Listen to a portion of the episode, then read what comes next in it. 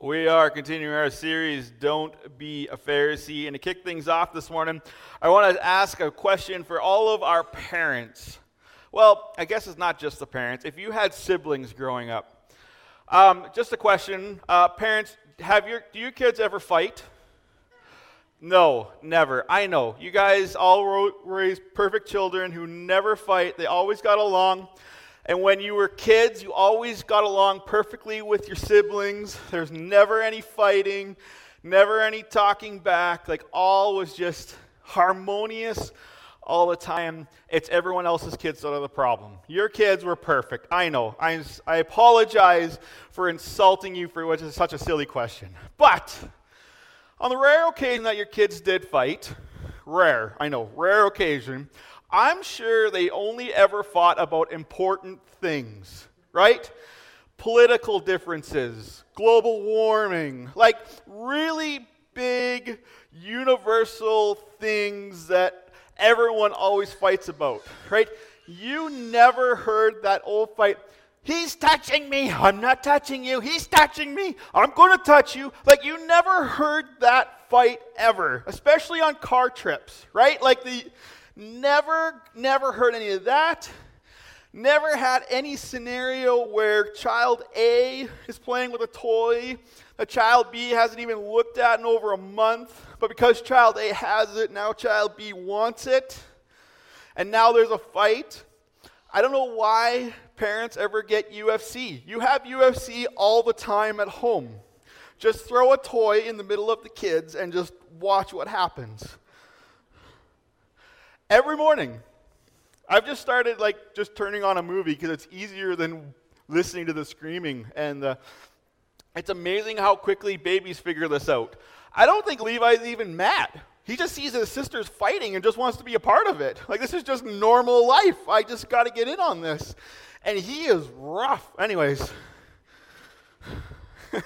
it's just like kids fight right? Like that that is just a part of what is going on. They just they just develop and the problem is and it's not our kids right? It's just it's everyone else's kids that always fight. And so and the worst time ever notice that not only do kids like to fight when they're siblings and with each other but they always pick the worst time to fight. Like in a supermarket Everything's been going peachy. Everyone's been getting along. We're happy. We're laughing.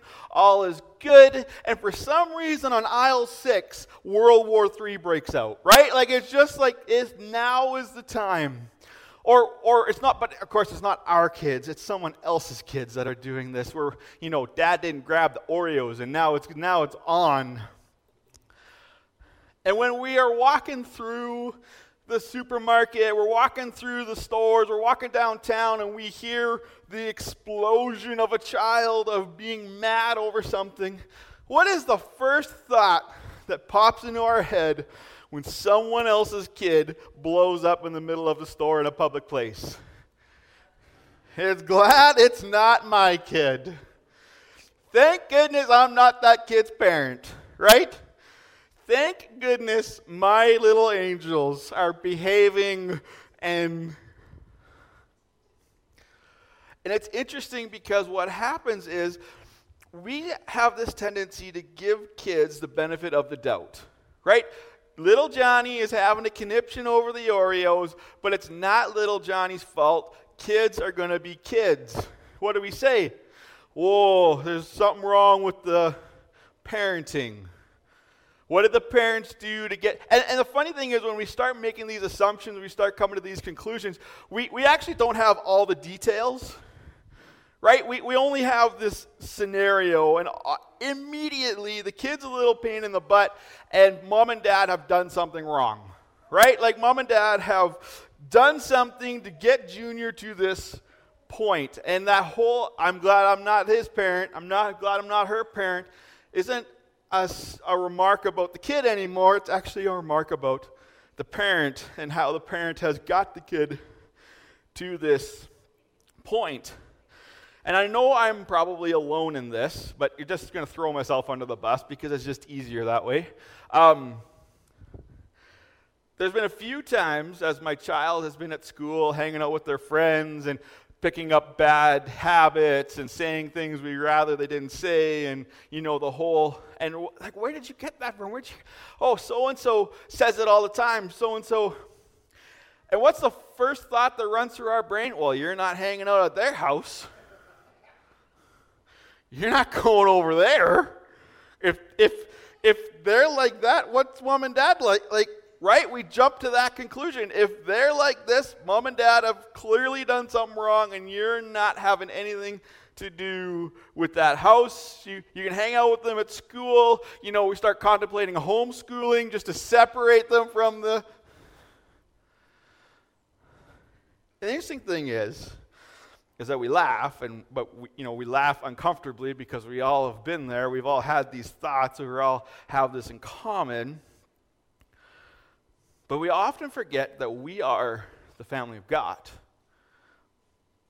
And all too often in church, we tend to fight with each other like little kids. And we don't fight about important things, we fight about silly things we hold on to grudges we get into bitterness we have divisions in the church we have and not but not one church right? It's it's the it's all the other churches right? We've talked about this. We're all perfect here. It's the other churches that are the problem. But in other churches this hypothetical church where everything always goes wrong okay? That's what i'm talking about. There's these divisions and people don't get along with each other. I've often told you i was at a church once um, I worked at this church, and there are people who've been attending the church for 50 years, different families, and they had never crossed paths.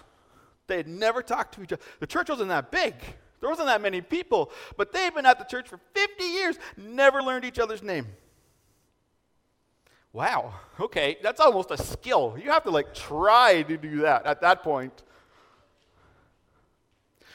But the kid, the family of God starts to fight with each other. We start to hold on to things we shouldn't be holding on to. We start to argue over silly little things. And then we wonder why nobody wants to be a part of the church.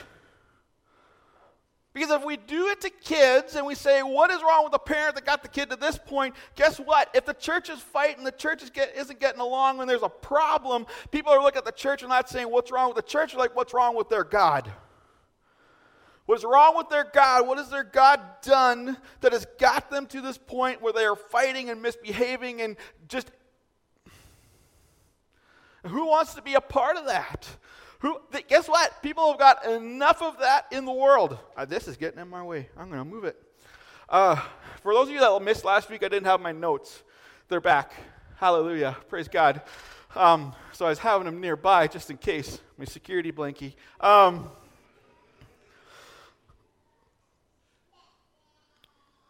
Why would anybody ever want to be a part of a church where the God apparently encourages and endorses infighting and arguing and division over silly little things?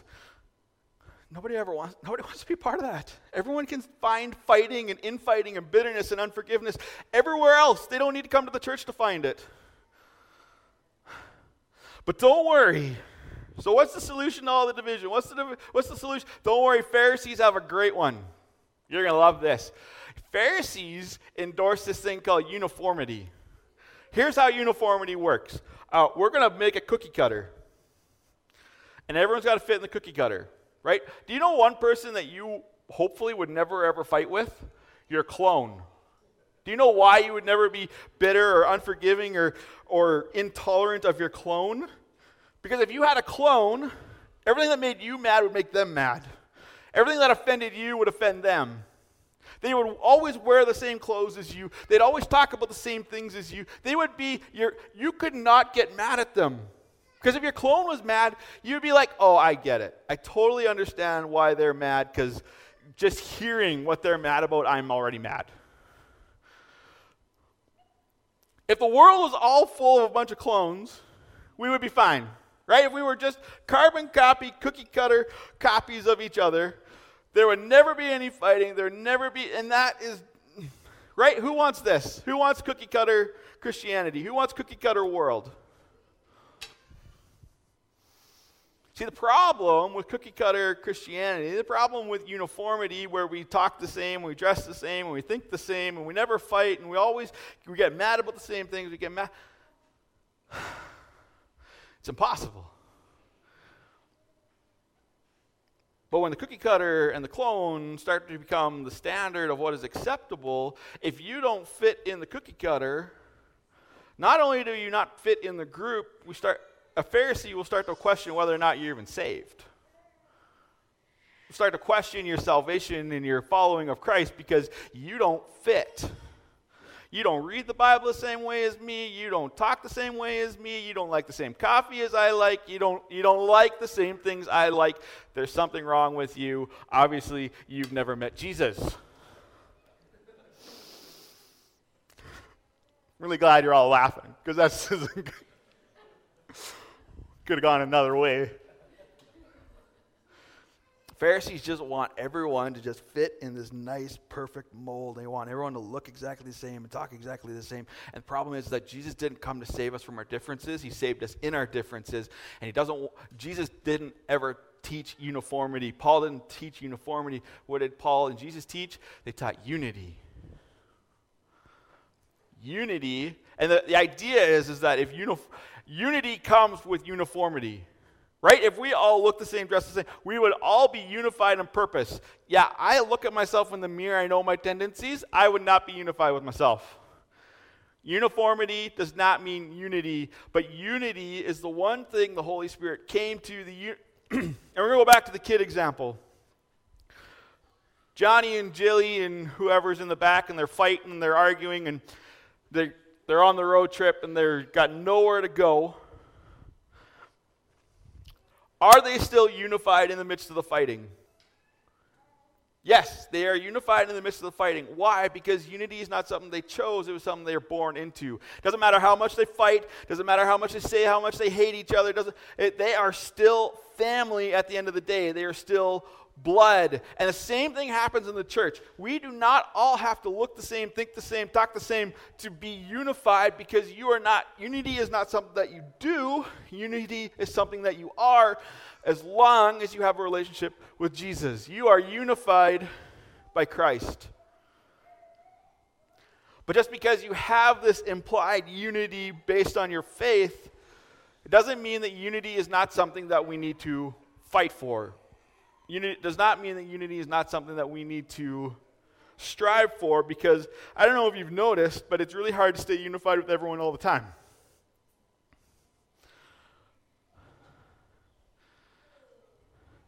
Jesus gave us this command in John when it comes to this idea of unity. He says, So now I'm giving you a new commandment love each other. Just as I have loved you, you should love each other. Your love for one another will prove to the world that you are my disciples. Your unity, your common love, your common ability to put up with your differences, your common ability to be able to unify in the midst of arguments, in the midst of discussion, in the midst of differences, in the midst of different theology, you are still unified. You can still love each other because your love is bigger than the ability to look and sound and think exactly alike. Paul says this in Ephesians 4 Therefore, I, a prisoner for serving the Lord, beg you to lead a life worthy of your calling, for you have been called by God. Always be humble and gentle, be patient with each other, making allowance for each other's faults because of what? Because of your love. Make every effort to keep yourselves united in the Spirit binding yourselves together with peace. For there is one body and one spirit, just as you have been called to one glorious hope for the future. Make every effort. Paul tells the Ephesians, and he tells us today, that unity is worth fighting for. Because at the end of the day, the one thing that every single person in the world longs for most of all is to, to belong. They want a place, they want a group that they can be, but they don't want to belong at the cost of change. They don't want to change to belong. They don't want to have the standard that if you don't, you know, the whole Ferris wheel ride, if you're this tall, you don't get in, right? This is what uniformity is. If you don't meet this standard, you don't get in.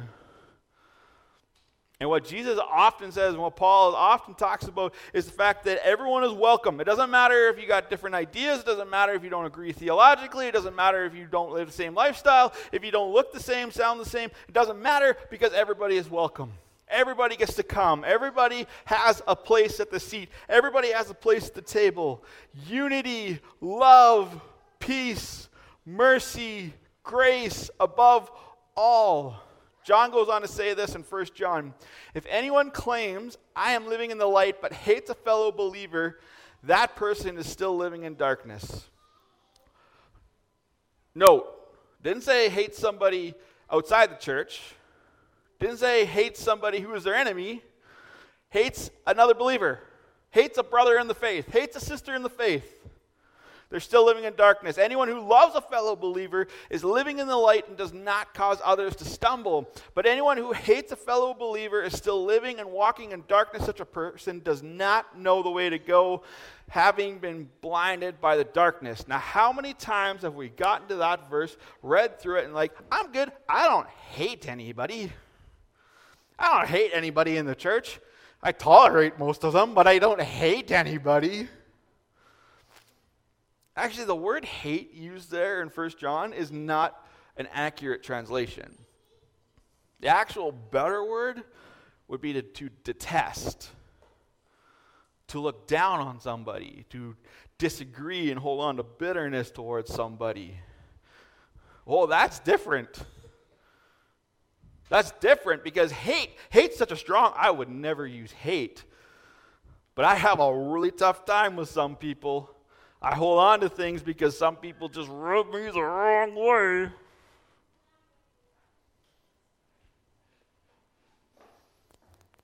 And John says that if you detest, if you hold anything against somebody, if you look down on anybody who is a fellow believer, you're not even walking in the light, you're walking in darkness. Ooh, okay, let's let that one sink in a little bit. Because what have we talked about all along? For a Pharisee, it's it's not the people who are far from Jesus that they have trouble showing mercy to. It's not the people who are overseas that we have trouble showing mercy to. It's not the people who don't know better. It's the people who should know better that we have trouble showing love to. It's people we ha- who should know better we have problems forgiving. It's people who should know better that we have all these issues forgiving and loving. And, and Jesus said that there's no room for that. Do you know what Jesus and Paul got the most excited about, got the most upset about when it came to the Pharisees? Everything they ever fought about. Go back, read it. What's the one thing Jesus fought about? Who salvation was for and what it meant to be saved. That's it. They didn't fight about how often we quote scripture when we're praying. They don't fight about how often we don't fight about anything. They get so upset with the religious leaders because the religious leaders in Matthew 23 are so bad for closing the gates of heaven and not letting one, anyone in. And Jesus was trying to throw those puppies open because salvation is for everybody. Everyone is invited. Everyone is invited into grace. Everyone is invited into forgiveness. Everyone is invited, everyone, all inclusive. And we so often, not we, Pharisees, right? The, Phar- the group that's not here at One Church, Pharisees have so much trouble with this.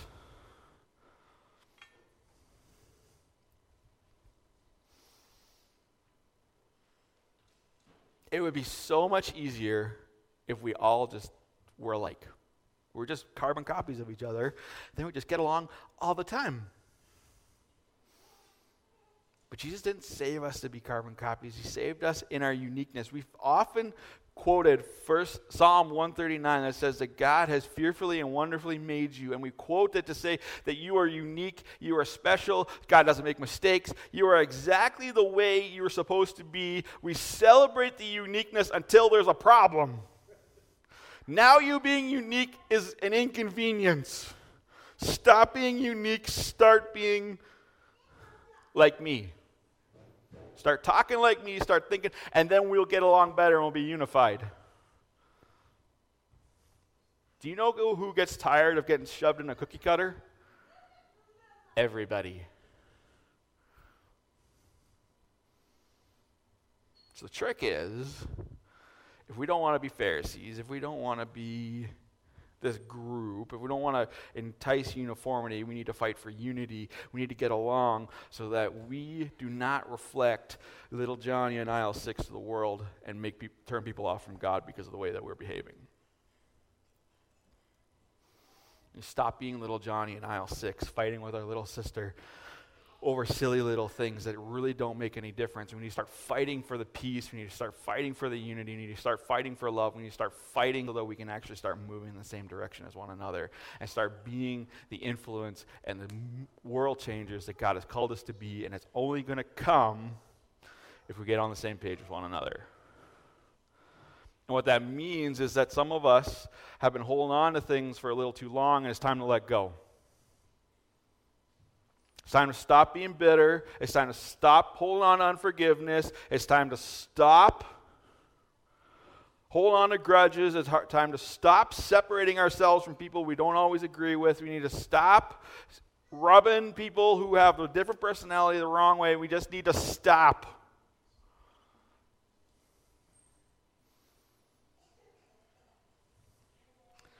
Carey Nieuwhof posted this. He said that nobody ever got changed because of judgment. 99% of people find life change when they're loved. Which brings us to communion. I hope everybody has their little communion cup. If you don't, they're in the back. I don't even have mine. I'm good, Pastor. I don't even have my own communion cup. Thanks, Shauna. Bail me out.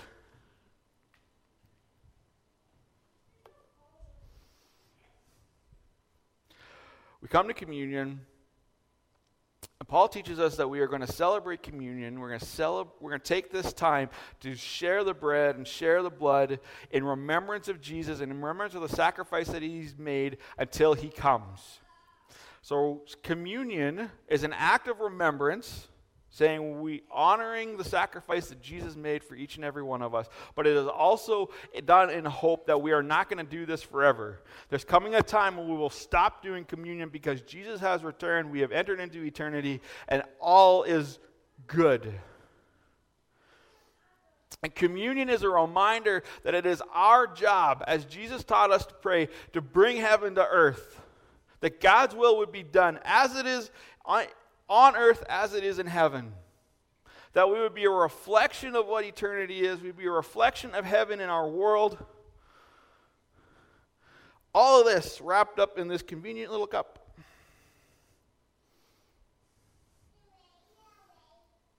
And this morning, we remember that Jesus died not to take away our differences, we read all through that Jesus died for the Jew and the Gentile. Guess what? We're, unless, correct me if I'm wrong afterwards, but I think we're all a bunch of Gentiles in here.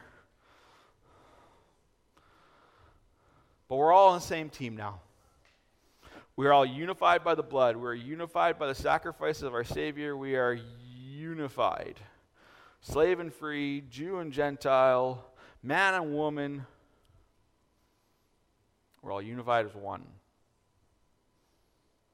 by no other reason than the sacrifice Jesus made. Paul warned us that when we come to communion, we need to be aware that we do it in a way that is proper and honoring the sacrifice that Jesus made. And so before we do anything, I want you to pause, I want you to close your eyes, and I want you to think about where you have allowed unity to go to the wayside. Because unity doesn't just happen. The same way strong relationships don't happen, unity doesn't just happen. As it says in Ephesians, unity is something we need to fight for. So, where in your life have you given up the fight? And just concluded that it's easier to be divided. It's easier to have this it's just easier to be at odds with this person. It's just easier to be, it's just easier. Because if Jesus died for us to be unified, then unity is something worth fighting for no matter how hard it gets. Just take a moment, close your eyes, bow your heads, and I want you to allow the Holy Spirit to impress on you where you've allowed unity to fall to the wayside. And then we're going to dive in.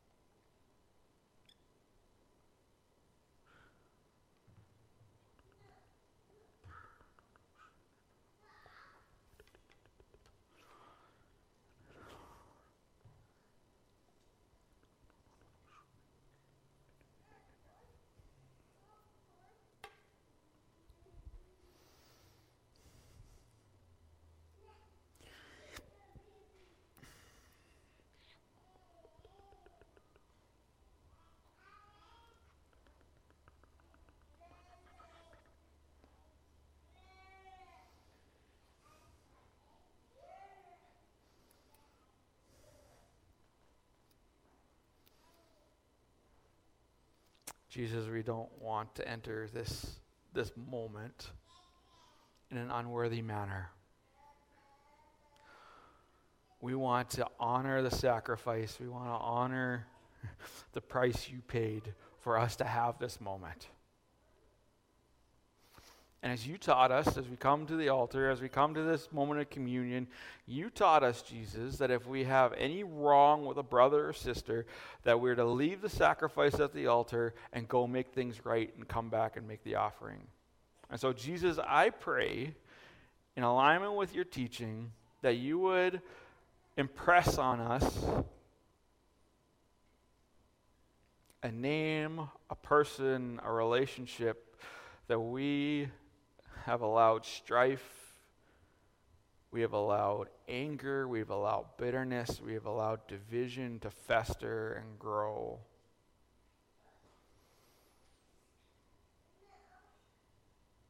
God, I pray that you would show us how to make it right. For some of us, it is just asking for forgiveness and forgiving ourselves because for whatever reason, that's all that is required. But for some, it's going to require a conversation that we've been putting off for far too long.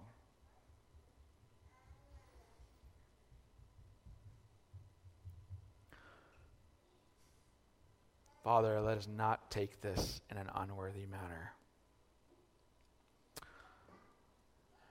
Paul taught us on the night that Jesus was betrayed, he took the bread, he broke it gave it to his disciples, and said, Take this, all of you, and eat it. This is my body, which is broken for you. And take the bread.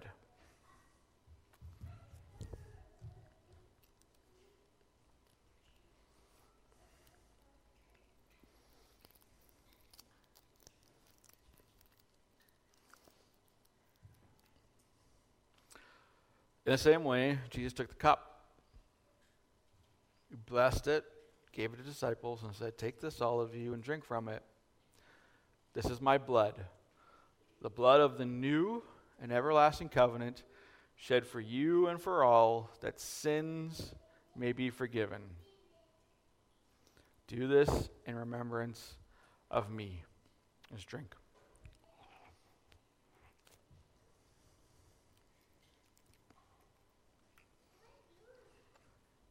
Jesus, I believe that there is healing in this moment. Because you died to take away the sins, not only of our sins towards you, but the sins between each other. You have already forgiven all. So, God, help us forgive with the magnitude and the height and the depth that you have forgiven us.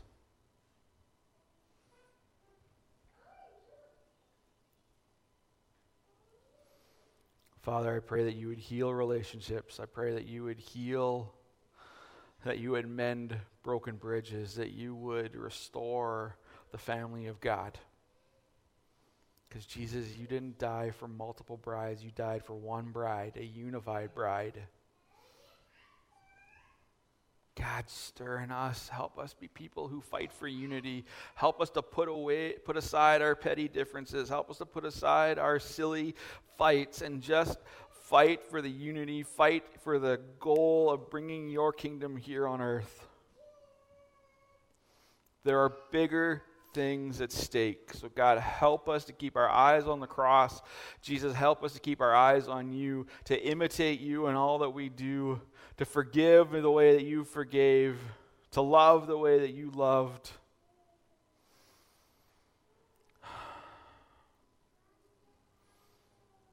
God, restore unity in your people. Lead and guide us as we go about this week. I pray this in your mighty name, Lord Jesus. Amen.